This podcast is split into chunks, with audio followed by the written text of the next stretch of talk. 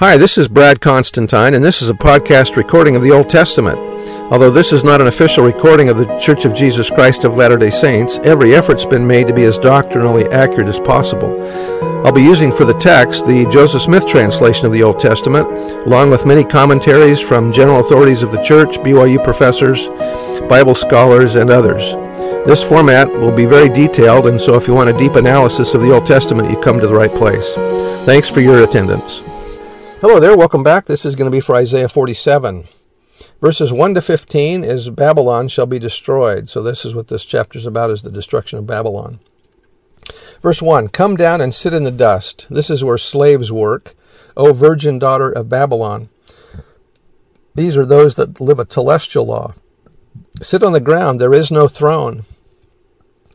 Babylon was to be overthrown. This prophecy fulfilled by Cyrus in 539 BC. O daughter of the Chaldeans, in the Hebrew it says virgin daughter, i.e., the heretofore unconquered Babylonian Empire. For thou shalt no more be called tender and delicate. Leaders lived a pampered life. Verse 2 Take the millstones, or prepare to become slaves, and grind meal. The wicked serve their master Satan, who delivers bondage and pain, not the promise of pleasure.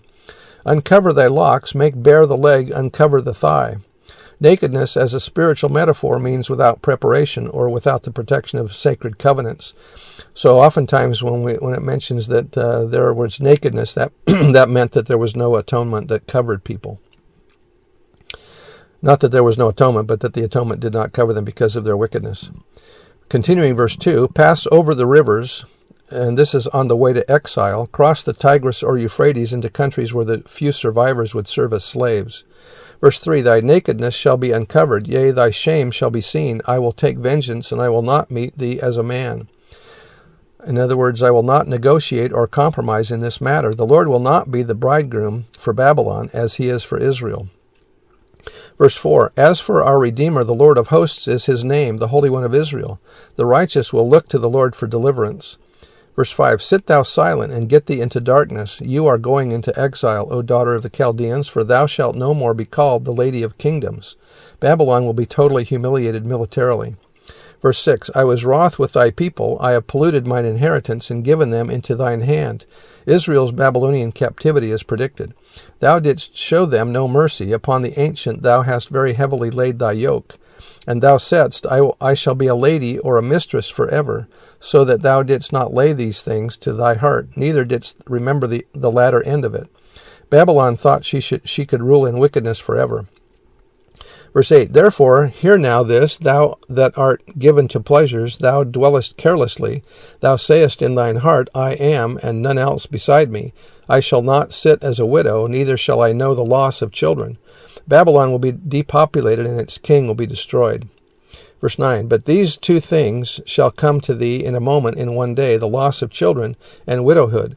They shall come upon thee in their perfection, or in full measure, for the multitude of thy sorceries, and for the great abundance of thine enchantments. In other words, destruction will occur suddenly. Verse 10 For thou hast trusted in thy wickedness, thou hast said, None seeth me.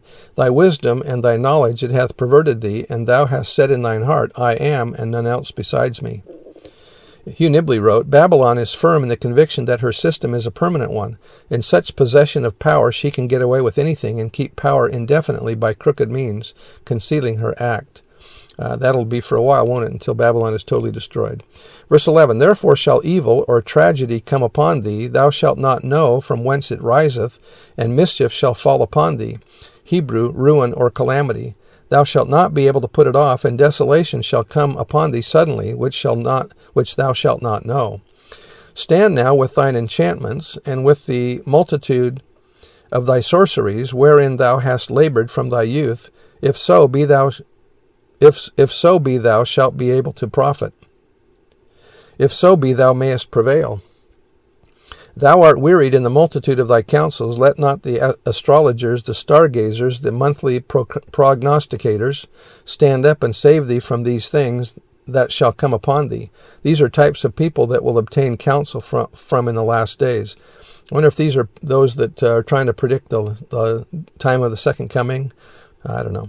Verse 14 Behold, they shall be as stubble, the fire shall burn them, they shall not deliver themselves from the power of the flame. There shall not be a coal to warm at, to warm at, nor fire to sit before it. Thus shall they be unto thee with whom thou hast labored, even thy merchants. From thy youth they shall wander, every one to his quarter, none shall save thee. So this is the sadness of those that are trusting in Babylon. Uh, but eventually Babylon will be destroyed, and those that had trusted in Babylon will be will be homeless, penniless, and uh, without leadership. Anyway, that's the end of the chapter, and we'll see you next time. Bye.